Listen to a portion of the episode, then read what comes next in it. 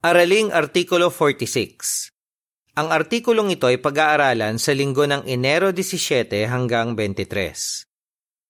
Mga bagong kasal, mag-focus sa paglilingkod kay Jehova. Temang teksto, Si Jehova ang aking lakas, sa Kanya nagtitiwala ang puso ko. Awit 28.7 Awit bilang 131 Ang pinagsama ng Diyos Nilalaman Pwedeng makaapekto ang ilang desisyon natin sa dami ng panahon at lakas na ginagamit natin sa paglilingkod kay Jehova. Totoo ito, lalo na sa mga bagong kasal. Napapaharap sila sa mga desisyon na pwedeng magkaroon ng malaking epekto sa buhay nila. Sa tulong ng artikulong ito, makakagawa ng tamang desisyon ang mga bagong kasal para maging masaya at makabuluhan ang buhay nila. Para po uno at dos, tanong sa A. Bakit dapat magtiwala kay Jehova ang mga bagong kasal? Awit 37.3 at 4. Tanong sa B. Ano ang tatalakayin natin sa artikulong ito? Malapit ka na bang ikasal? O bagong kasal pa lang? Siguradong gusto mong maging masaya ang buhay mo kasama ng pinakamamahal mo. Pero syempre, nagkakaproblema rin ang mga mag-asawa at may mahahalagang desisyon sila na dapat gawin. Nakadepende ang kaligayahan ninyong mag-asawa sa mga desisyong gagawin ninyo. Kung magtitiwala kayo kay Jehova, makakagawa kayo ng tamang mga desisyon, lalong titibay ang pagsasama ninyo at magiging mas masaya kayo. Kung hindi kayo aasa sa Diyos, malaki ang posibilidad na magkaroon kayo ng mga problema na pwedeng makaapekto sa pagsasama ninyo at hindi kayo magiging masaya. Mababasa sa awit 37.3 at 4. Magtiwala ka kay Jehova at gawin mo ang mabuti. Tumira ka sa lupa at maging tapat. Magkaroon ka ng masiding kasiyahan kay Jehova at ibibigay niya sa iyo ang mga kahilingan ng puso mo. Kahit para sa mga bagong kasal ang artikulong ito, tatalakayin natin ang mga problema na pwedeng maranasan ng lahat ng mag-asawa Tingnan natin kung ano ang matututuhan natin sa mga tapat na lalaki at babae noong panahon ng Biblia. May mapupulot tayong aral sa kanila na magagamit natin sa ating buhay pati na sa pag-aasawa. Alamin din natin kung ano ang matututuhan natin sa mga karanasan ng ilang mag-asawa sa ngayon. Ano ang posibleng maging problema ng mga bagong kasal? Para po 3 at 4, tanong, ano ang posibleng maging problema ng mga bagong kasal? Baka payuhan ng ilan ang bagong kasal na magkaroon ng normal na buhay. Halimbawa, baka pilitin sila ng mga magulang at ng ibang kamag-anak nila na mag-anak agad. O baka sabihin naman ng ilang malalapit na kaibigan at kapamilya na bumili sila ng bahay at iba't ibang gamit. Kung hindi mag-iingat ang mag-asawa, baka mabaon sila sa utang dahil sa mga gagawin nilang desisyon. Kapag nangyari iyon, baka kailanganin ng mag-asawa na magtrabaho ng mas maraming oras para mabayaran ang mga utang na iyon. Kakainin nito ang oras na para sana sa personal na pag-aaral, pampamilyang pagsamba at ministeryo. Baka hindi na rin sila makadalo dahil sa pag-overtime. Gagawin nila iyon para kumita ng mas malaki o para hindi sila mawala ng trabaho. Kapag nangyari iyan, Sayang ang magagandang pagkakataon na higit pang mapaglingkuran si Jehova. Ayon sa caption ng larawan para sa parapo 3 at 4, Anong mga desisyon ang nakakahadlang sa bagong kasal na palawakin ang ministeryo nila? Para po 5, tanong. Ano ang matututuhan ninyo sa karanasan ni na Klaus at Marisa? Ipinapakita ng mga karanasan na kung magpo-focus tayo sa material na mga bagay, hindi tayo magiging masaya. Tingnan ang karanasan ni na Klaus at Marisa. Ayon sa talababa, binago ang ilang pangalan. Sa pagpapatuloy, noong bagong kasal sila, pareho silang nagtatrabaho ng full-time para maging maalwan ang buhay nila. Pero hindi sila naging masaya. Sinabi ni Klaus, Sagana kami sa material, pero wala naman kaming mga espiritual na tunguhin. Ang totoo, ang gulo ng buhay namin at lagi kaming nai-stress. Siguro napansin din ninyo na hindi talaga kayo masaya kapag nakapokus kayo sa material na mga bagay. Pero huwag kayong mawala ng pag-asa. Matutulungan kayo ng magagandang halimbawa ng iba. Una, talakayin natin kung ano ang matututuhan ng mga asawang lalaki kay Haring Jehoshaphat. Magtiwala kay Jehovah gaya ni Haring Jehoshaphat. Para po sa is, tanong, Paano sinunod ni Haring Jehoshaphat ang prinsipyo sa Kawikaan 3, 5 at 6 nang magkaroon siya ng malaking problema? Mga asawang lalaki, nabibigatan ba kayo kung minsan sa dami ng responsibilidad ninyo? May matututuhan kayo sa halimbawa ni Haring Jehoshaphat. Bilang hari, napakalaki ng responsibilidad ni Jehoshaphat. Kailangan niyang tiyakin ang kaligtasan ng buong bansa. Ginawa niya ang lahat para maprotektahan ang mga nasasakupan niya. Nagtayo siya ng tanggulan sa mga lungsod ng Huda at bumuo ng isang malaking hukbo ng mahigit 1,160,000 na sundalo. Pagkatapos, nagkaroon ng malaking problema si Jehoshaphat. Bumuo ng malaking hukbo ang mga Amonita, Moabita at mga lalaki mula sa mabundok na riyon ng Seir at pinagbantaan si Jehoshaphat ang pamilya niya at ang bayan niya. Ano ang ginawa ni Jehoshaphat? Humingi siya ng tulong at lakas kay Jehovah. Kaayon ito ng matalinong payo sa Kawikaan 3, 5 at 6. Mababasa rito. Magtiwala ka kay Jehovah ng buong puso at huwag kang umasa sa sarili mong unawa. Isaisip mo siya sa lahat ng tatahakin mong landas at itutuwid niya ang mga daan mo. Makikita sa panalangin ni Jehoshaphat sa ikalawang kronika 20, 5 hanggang 12 ang kapakumbabaan niya. Pinapakita rin ito na ganoon na lang kalaki ang tiwala niya sa maibiging ama niya sa langit. Paano siya sinagot ni Jehovah? Para po 7, tanong. Paano sinagot ni Jehovah ang panalangin ni Jehoshaphat? Ginamit ni Jehovah ang libitang si Jehaziel para kausapin si Jehoshaphat.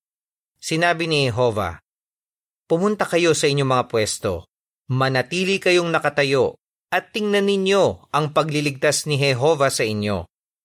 Ikalawang Kronika 2017 Hindi iyon ang karaniwang ginagawa sa mga digmaan.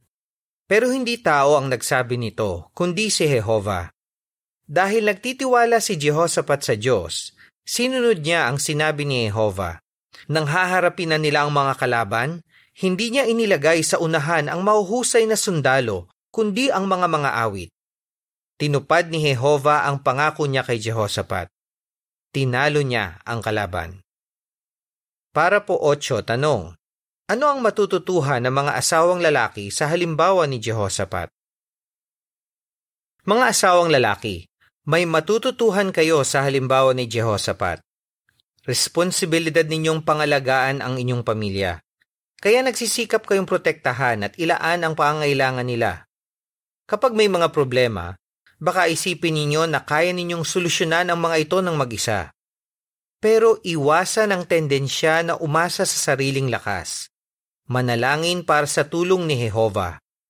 Marubdob ding manalangin kasama ng inyong asawa at para malaman ang mga tagubili ni Jehova, pag-aralan ng Biblia at mga publikasyon na inilalaan ng organisasyon ng Diyos at sundin ang mga ito. Baka hindi sang-ayon ang iba sa mga desisyong gagawin ninyo at sabihin nila na hindi iyon praktikal. Baka sabihin nila na napakahalaga ng pera at ng iba pang material na mga bagay para sa seguridad ng pamilya ninyo. Pero huwag kalimutan ang halimbawa ni Jehoshaphat. Nagtiwala siya kay Jehovah at pinatunayan niya iyon sa gawa. Hindi iniwan ni Jehovah ang tapat na si Jehoshaphat at hindi rin niya kayo iiwan. Ano naman ang pwedeng gawin ng mag-asawa para maging masaya ang pagsasama nila? Mag-focus sa paglilingkod kay Jehovah gaya ni Propeta Isayas at ng asawa niya. Para po 9, tanong. Ano ang matututuhan natin kay Propeta Isayas at sa asawa niya? Paglilingkod kay Jehovah ang pinakamahalaga kay Propeta Isayas at sa asawa niya. Malamang na inatasan ding manghula ang asawa niya dahil tinawag itong propetisa. Bilang mag-asawa, Nag-focus sila sa pagsamba kay Jehova. Napakaganda ng halimbawa nila para sa mga mag-asawa ngayon. Para po Gis, tanong, paano makakatulong sa mga mag-asawa ang pag-aaral ng mga hula sa Biblia? Matutularan ng mga mag-asawa ngayon si Isayas at ang asawa niya kung gagawin nila ang buong makakaya nila sa paglilingkod kay Jehova. Kapag magkasamang pinag-aaralan ng mag-asawa ang mga hula sa Biblia at nakikita nila na laging natutupad ang mga ito, lalo silang magtitiwala kay Jehova. Pwede nilang pag-usapan kung ano ang magagawa nila para sa katuparan ng ilang hula sa Biblia. Halimbawa, makakatulong sila sa katuparan ng hula ni Jesus na ipapangaral sa buong lupa ang mabuting balita bago dumating ang wakas. Habang mas nagtitiwala ang mag-asawa na natutupad ang mga hula sa Biblia, lalo silang magsisikap na gawin ang buong makakaya nila sa paglilingkod kay Jehova. Ayon sa caption ng larawan para sa parapo 8 at 10, makakatulong ang panalangin at pag-aaral ng Biblia para makapag-focus ang bagong kasal sa paglilingkod kay Jehova. Unahin ang kaharian gaya ni na Priscilla at Aquila. Para po 11, tanong, ano ang mga nakayang gawin ni na Priscilla at Aquila at bakit? May matututuhan ang mga bagong kasal kina Priscilla at Aquila, isang mag-asawang Hudyo na nakatira sa lungsod ng Roma. Nalaman nila ang mabuting balita tungkol kay Jesus at naging mga Kristiyano sila. Siguradong masaya sila sa kalagayan nila. Pero nagbago ang sitwasyon nila nang paalisin ni Emperador Claudio ang lahat ng Hudyo sa Roma. Isipin na lang ang epekto nito kina Aquila at Priscilla. Kailangan nilang iwan ang lugar na kinasanayan nila, lumipat ng bagong bahay, at magsimula ulit ng negosyo na paggawa ng tolda sa ibang lugar. Pero nakaapekto ba sa paglilingkod nila kay Jehova ang bago nilang kalagayan? Siguro alam na ninyo ang sagot.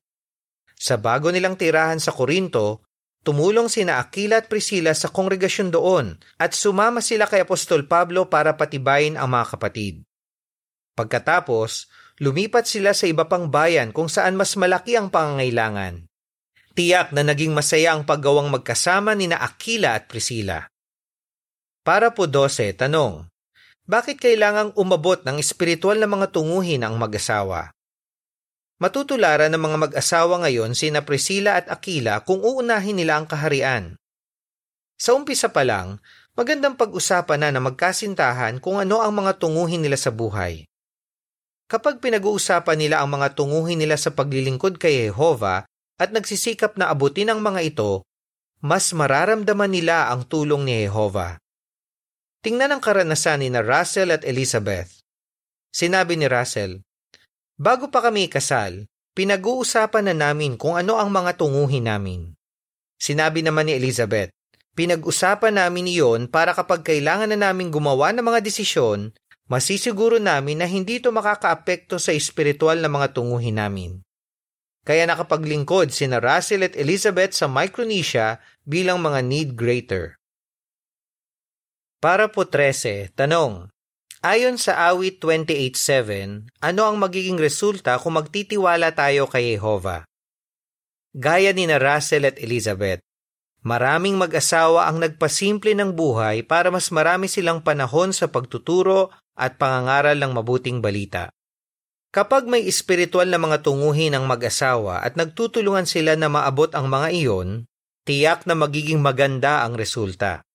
Makikita nila na mahal sila ni Jehova, titibay ang pagtitiwala nila sa Kanya, at talagang magiging masaya sila. Mababasa sa awit 28.7 Sa Jehova ang aking lakas at aking kalasag. Sa Kanya nagtitiwala ang puso ko. Tinulungan niya ako at nagsasaya ang puso ko, kaya pupurihin ko siya ng aking awit. Ayon sa caption ng larawan para sa Parapo 13, makakatulong ang spiritual na tunguhin para makapag-focus ang bagong kasal sa paglilingkod kay Jehova. Magtiwala sa mga pangako ni Jehova gaya ni Apostol Pedro at ng asawa niya. Para po 14, tanong, Paano ipinakita ni Apostol Pedro at ng asawa niya na nagtitiwala sila sa pangako na nasa Mateo 6:25 at 31 hanggang 34? May matututuhan din ang mga mag-asawa sa halimbawa ni Apostol Pedro at ng asawa niya. Wala pang isang taon matapos makilala ni Pedro si Jesus, kinailangan niyang gumawa ng isang mahalagang desisyon. Pangingisda ang ikinabubuhay ni Pedro, kaya nang anyayahan ni Jesus si Pedro na maging tagasunod niya, kailangan niya munang isaalang-alang ang asawa niya bago magdesisyon. Nagpasya si Pedro na sumama kay Jesus sa gawaing pangaral. Tama ang naging desisyon niya at masasabi natin na sinuportahan siya ng asawa niya sa desisyon niya. Pinapahiwatig ng Biblia na may mga panahong sumama kay Pedro ang asawa niya sa paglalakbay matapos buhaying muli si Jesus. Dahil sa magandang halimbawa na ipinakita ng asawa ni Pedro, may kalayaang magpayo si Pedro sa mga Kristiyanong asawang lalaki at babae. Kitang-kita natin na nagtiwala si Pedro at ang asawa niya sa pangako ni Jehova na ibibigay niya ang lahat ng pangangailangan nila kung uunahin nila ang kaharian. Mababasa sa Mateo 6.25 Kaya sinasabi ko sa inyo, huwag na kayong mag-alala kung ano ang kakainin o iinumin ninyo o kung ano ang isusuot ninyo. Hindi ba mas mahalaga ang buhay kaysa sa pagkain at ang katawan kaysa sa pananamit? Sa talata 31 hanggang 34 Kaya huwag kayong mag-alala at magsabing, ano ang kakainin namin? O ano ang iinumin namin? O ano ang isusuot namin? Ang lahat ng ito ang pinagkakaabalahan ng mga bansa. Alam ng inyong Ama sa Langit na kailangan ninyo ang lahat ng ito. Kaya patuloy ninyong unahin ang kariyan at ang katwiran niya at ibibigay niya sa inyo ang lahat ng ito.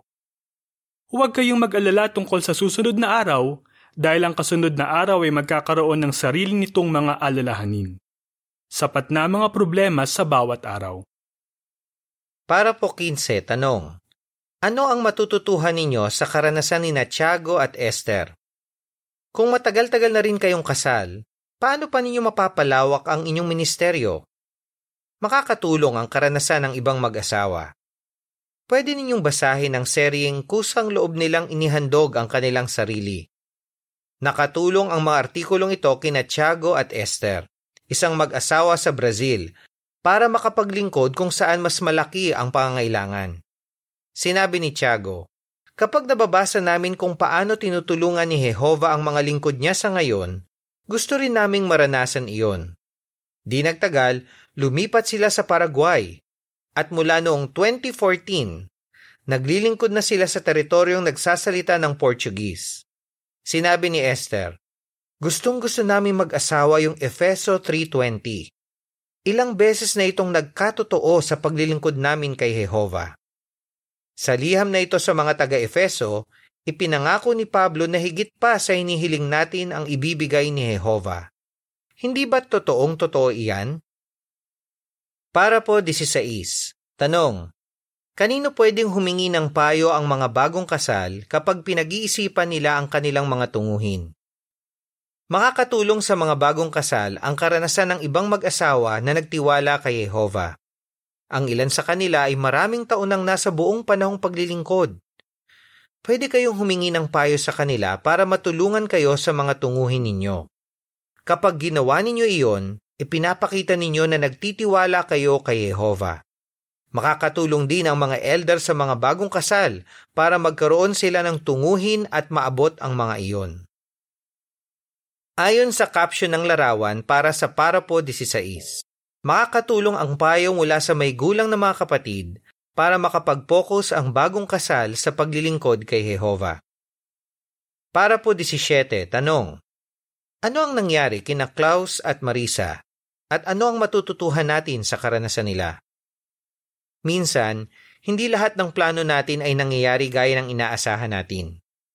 Tingnan natin ulit ang karanasan ni na Klaus at Marisa na binanggit sa pasimula. Tatlong taon na silang kasal nang lumipat sila at magboluntaryo sa construction sa sangay sa Finland. Kaya lang, nalaman nila na hindi sila pwedeng tumira doon ng mahigit anim na buwan. Sa simula, nalungkot sila. Pero hindi nila inaasahan, inimbitahan sila na mag-aral ng Arabic. At ngayon, masaya na silang naglilingkod sa ibang bansa na may teritoryong nagsasalita ng Arabic. Sinabi ni Marisa, Nakakatakot gumawa ng isang bagay na hindi mo pa nagagawa noon at ipagkatiwala kay Jehova ang lahat. Pero nakita ko na lagi kaming tinutulungan ni Jehova sa mga paraang hindi namin inaasahan. Kaya lalong tumibay ang pagtitiwala ko kay Jehova. Ipinapakita ng halimbawang ito na makakatiyak kayo na lagi kayong pagpapalain ni Jehova kung buong buo ang tiwala ninyo sa Kanya. Para po 18, tanong. Ano ang dapat gawin ng mga mag-asawa para patuloy silang magtiwala kay Jehova? Ang pag-aasawa ay regalo mula kay Jehova. Gusto niyang masiyahan ang lahat ng mag-asawa sa regalong ito. Para sa lahat ng bagong kasal, pag-isipan kung paano ninyo ginagamit ang inyong buhay. Ginagawa ba ninyo ang lahat para ipakita kay Jehova na talagang pinapahalagahan ninyo ang regalo niya sa inyo? Manalangin kay Jehova. Pag-aralan ang mga prinsipyo sa Biblia na makakatulong sa sitwasyon ninyo. Pagkatapos, sundin ang mga payo ni Jehova. Siguradong magiging masaya kayo at magiging makabuluhan ang buhay ninyo kung magpo-focus kayo sa paglilingkod kay Jehova. Ano ang natutuhan mo kay Propeta Isayas at sa asawa niya, kina Priscilla at Aquila, kay Apostol Pedro at sa asawa niya? Awit bilang 132 Tayo'y isa na. Katapusan ng artikulo.